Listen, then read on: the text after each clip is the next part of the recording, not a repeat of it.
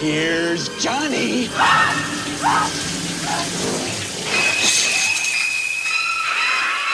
This is some scary movie. You like scary movies? Uh huh. What's your favorite scary movie? Uh, I don't know.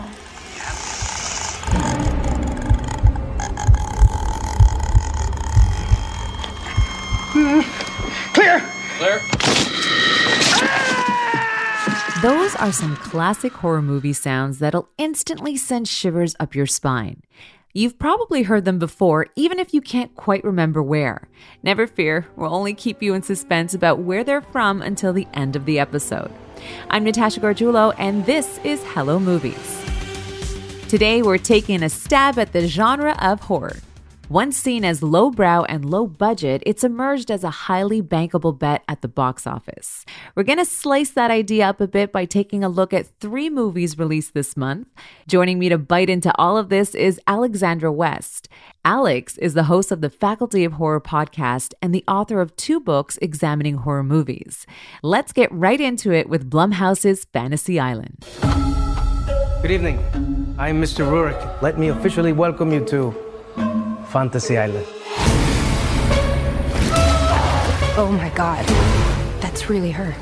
So, a lot of people will remember this classic show that ran in the late 70s, early 80s called Fantasy Island, where people arrived on a mysterious island to have their fantasies fulfilled, but not always in the way they expected.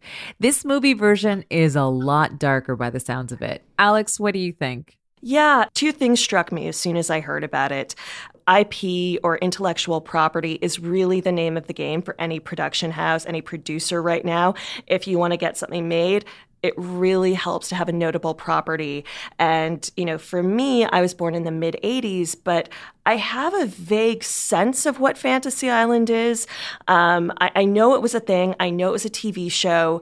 Uh, this is the new version of it, the film version of it. And the other thing that struck me about it was the fact that it's titled Blumhouse's Fantasy Island. And I think Blumhouse in the last few years has really come to uh, be the linchpin in the horror genre in terms of big studio or big production house that is really leading the way in terms of horror. And this, uh, for me, even though they were doing some really great horror films before it, it really started for them with Get Out, and uh, which was released in um, 2016, 2017. And uh, so now they have enough name recognition within the genre or within their audience to be able to say, Blumhouse, I understand now Blumhouse means horror often. So this is going to be like a spooky fantasy island. Um, I- I'm very curious to see it. I'm very curious to see what the response to it will be. We'll see. Alex, you've made a career out of watching horror movies. Why do you love the genre so much? Yeah, I think horror, it's always trying to play with the visceral part of ourselves, whether it's a visceral part of our own emotional humanity or the visceral part of our physicality. And they're the taboo subjects that we don't often get to touch on or talk about. So when we go and we experience these films, they can sometimes feel really subversive and really scary and really weird. But um, oftentimes they're a lot of fun. They feel a bit naughty, a bit transgressive, and you get a lot of fun out of them as well as being, um, you know, feeling really human in many ways. So there's just so much going on, and it demands so much of us as an audience yeah. member. I think that I think that's why people really respond to it and return to it again again and again. You mentioned that Blumhouse produced Get Out, so talk to me a bit about its trajectory as a studio. Blumhouse started off very small. I mean, they, uh, Jason Blum, the founder of it, kind of started with the paranormal activity films, and it just kept growing. They were incredibly profitable, and they kept growing, and they kept trading on horror. They knew horror. They they were trying all these different things, um, and, and oftentimes they were really successful. You know, doing something like Insidious, you know, and numerous other films, picking up other films that you know had been made, but the distribution fell through, so they were releasing them, or at least finding them a home in many ways.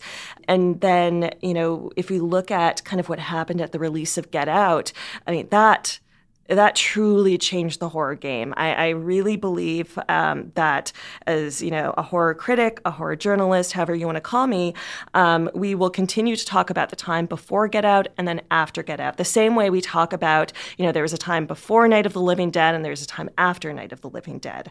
Um, and what I think Blumhouse is continuing to do is, in many ways, they are really speaking to the teen audience that wants to play in horror, that wants to dabble in it it, but they're also keeping a toe in the kind of more adult, the more intellectual, the more accessibly intellectual horror film and playing to that kind of elevated horror that people like to wring their hands over. But Blumhouse is kind of doing it all. And just to jump in for a sec, speaking of doing it all, Blumhouse is also behind the new film Invisible Man starring Elisabeth Moss. I found something that can prove what I'm experiencing. You need help. Adrian is dead.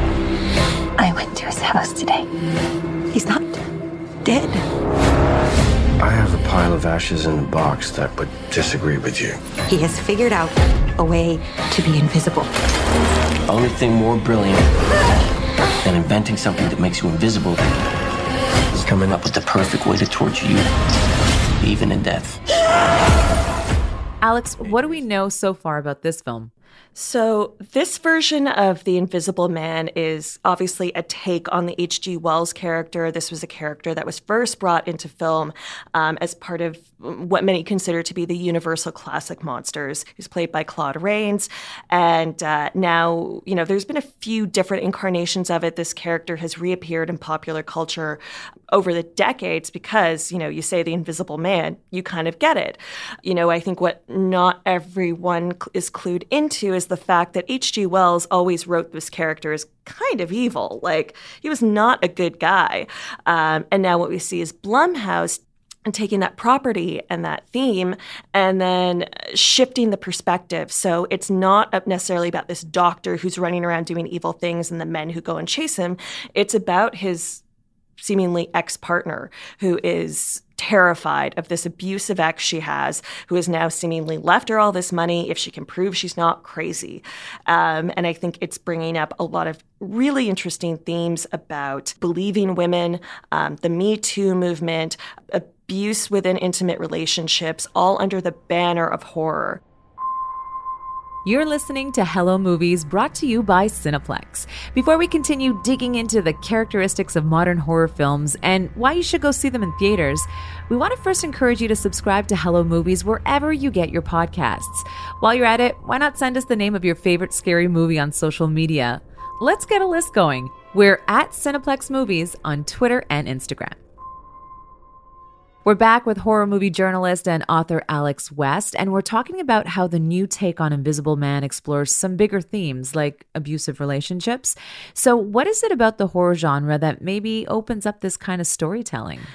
I think the public perceives horror to be able to tell that bigger story. So, uh, I think directors and filmmakers and uh, production houses are able to sell those through a bit more easily. But the horror genre has always done that. Like The Night of the Living mm. Dead was never just about zombies, it was about the state of America uh, at the end of the 60s. Texas Chainsaw Massacre is about the collapse of capitalism.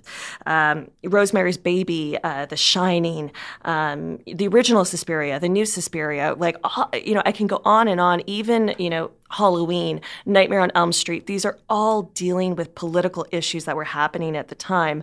It, it, deals, the horror genre deals with so much and it puts it at a life or death kind of parallel. I mean, it does deal often in the binary of it's going to be life or it's going to be death, which can seem very dramatic. Sometimes it can be a bit silly, but um, I, I think now audiences are more open to going to a horror film and seeing something and I think now we're just at a place where the film industry, the audiences, the producers, everyone else is willing to take horror seriously. And I think we're going to see a lot of people capitalizing it, just like we have seen, um, you know, since just before Jordan Peele, but really since Jordan Peele kind of, you know, broke through in a really significant way. So, Alex, we've talked about horror films exploring deep social issues, but there's also something to be said for the fun in being scared out of your wits, right?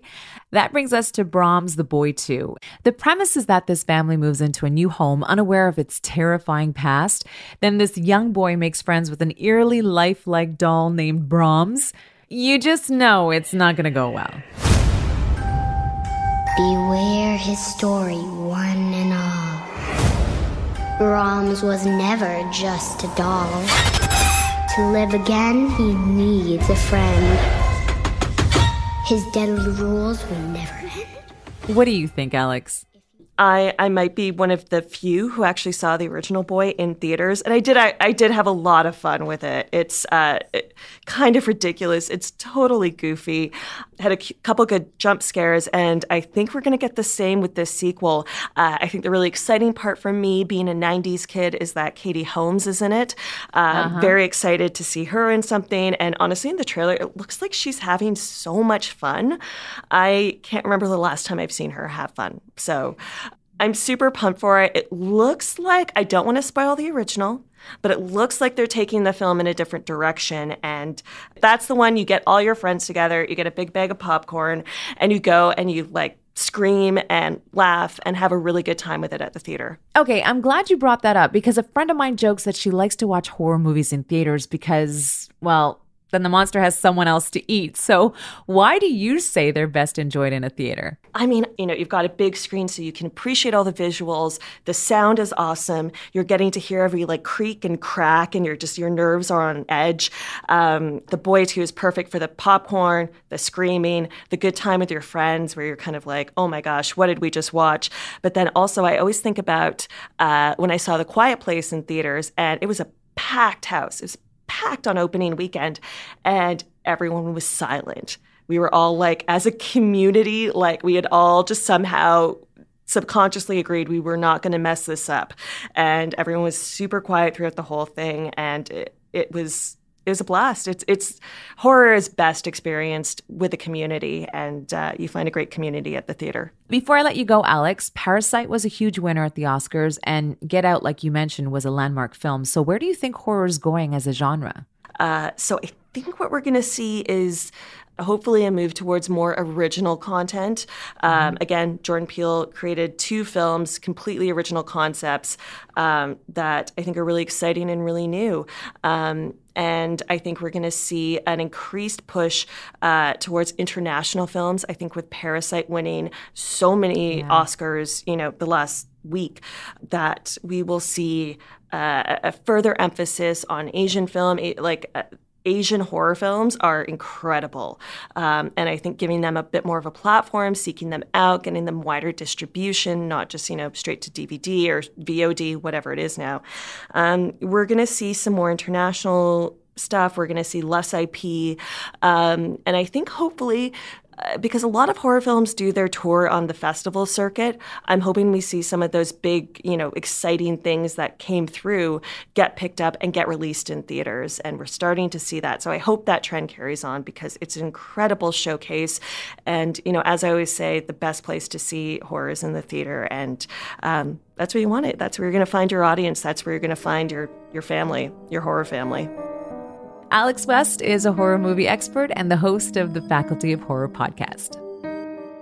And now, the moment you may have been waiting for. One of our resident movie critics, Marnie Wise, is here now to reveal the source of those scary sounds you heard off the top, as well as some other horror movie trivia you may not know. Marnie, welcome back. How, how are you? Let me start by asking how you are. I understand you've been talking a lot about horror today. And you know, Marnie, this is my favorite type of film, right? This is my ta- favorite genre because it just scares me to death. But I want to get your take on listening to those clips that we started the podcast with earlier on in the episode.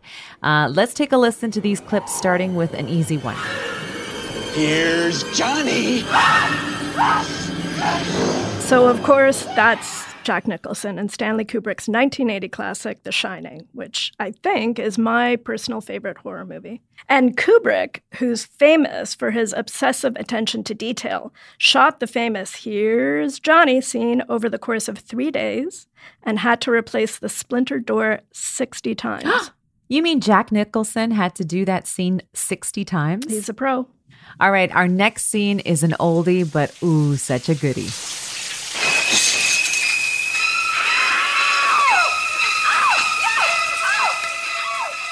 Okay, you probably know that one too. They will get harder. That is the famous shower scene in Alfred Hitchcock's 1960 film Psycho. The now iconic score was written by Bernard Herrmann, and Hitchcock was so pleased with the end result that he doubled the composer's salary to just over $34,000. Remember, this was 1960. Mm. Hitchcock later said that 33% of the effect of Psycho was due to the music. Of course. And do you know, till this day, every time I check into a hotel room and I take a shower, I constantly hear that song whenever I take a shower. And I'm constantly worried that there's going to be somebody on the other side of that shower curtain. Natasha, I feel for you. That's terrible. you have to get over that. Maybe watch the film one more time with all the lights on and surrounded by friends, and then you'll be okay. Oh, just some scary movie. You like scary movies? Uh huh. What's your favorite scary movie? Uh, I don't know. You have to have a favorite. Okay, that clip is from the opening scene of the 1996 slasher film Scream.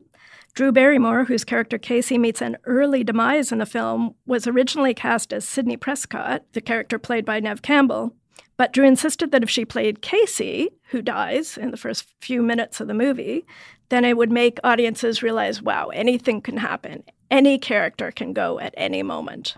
Marnie, did you just spoil Scream for people who've never seen mm. it? Look, this movie came out in 1996. If people haven't seen it by now, they're on their own. And it, she dies in the first few minutes. It's not like it ruins past the first 10 minutes of the movie. All right, our clips are going to start getting a little more difficult to recognize.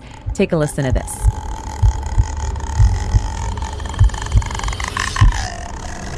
So that eerie croak is from Takashi Shimizu's 2004 supernatural horror The Grudge, which was itself an American remake of his own 2002 Japanese version. The Grudge, of course, has gone on to spawn a huge horror franchise, which was just re rebooted uh, last month with uh, John Cho in one of the lead roles. Yeah, and people just can't seem to get enough of The Grudge. All right, we've come to our final movie. It's a horror clip that might be a little tricky for some to guess, but it's become a cult classic. Mm. Clear! Clear.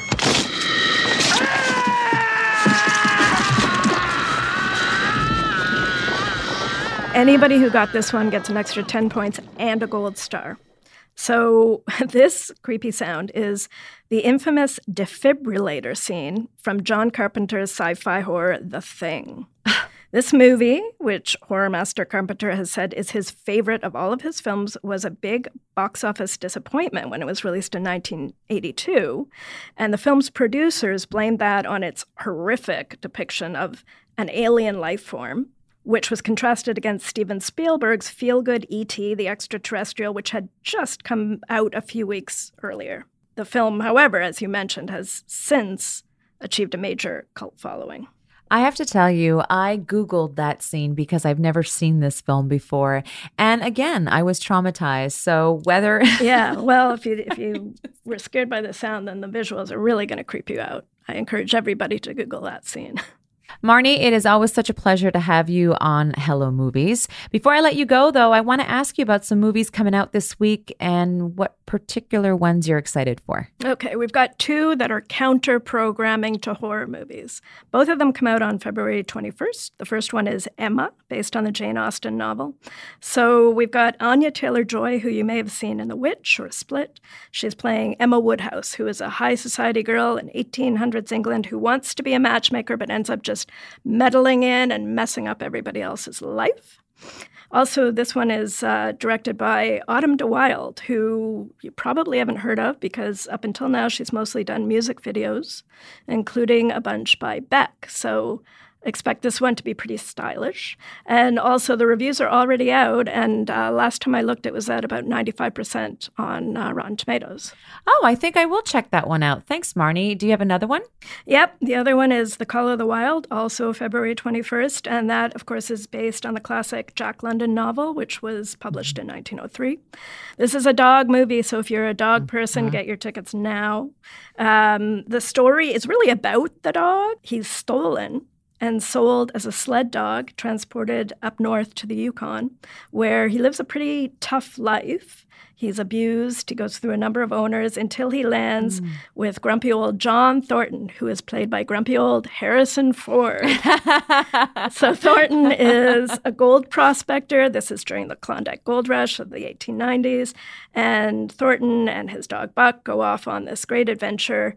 And um, you know they just they bond with each other the way that neither of them has bonded with anyone else. And uh, this one too has been done a few times in the past. There was a clark gable version in 1935 a charlton heston version in 1972 and now we have harrison ford's version. Marnie i love it. There are two classic novels and two great films that everyone can see this week in the theater. Thank you. Maybe you can alternate horror classic horror classic just to give yourself a breather in between that's it for this episode of Hello Movies brought to you by Cineplex. We hope you enjoyed sinking your teeth into some of the meaty issues involved in horror movies. Blumhouse's Fantasy Island is in Cineplex theaters now. Brahms the Boy 2 on February 21st and The Invisible Man on February 28th. See you again in two weeks when we take a look at movies that explore the theme of memory. I'm Natasha Gargiulo. See you next time.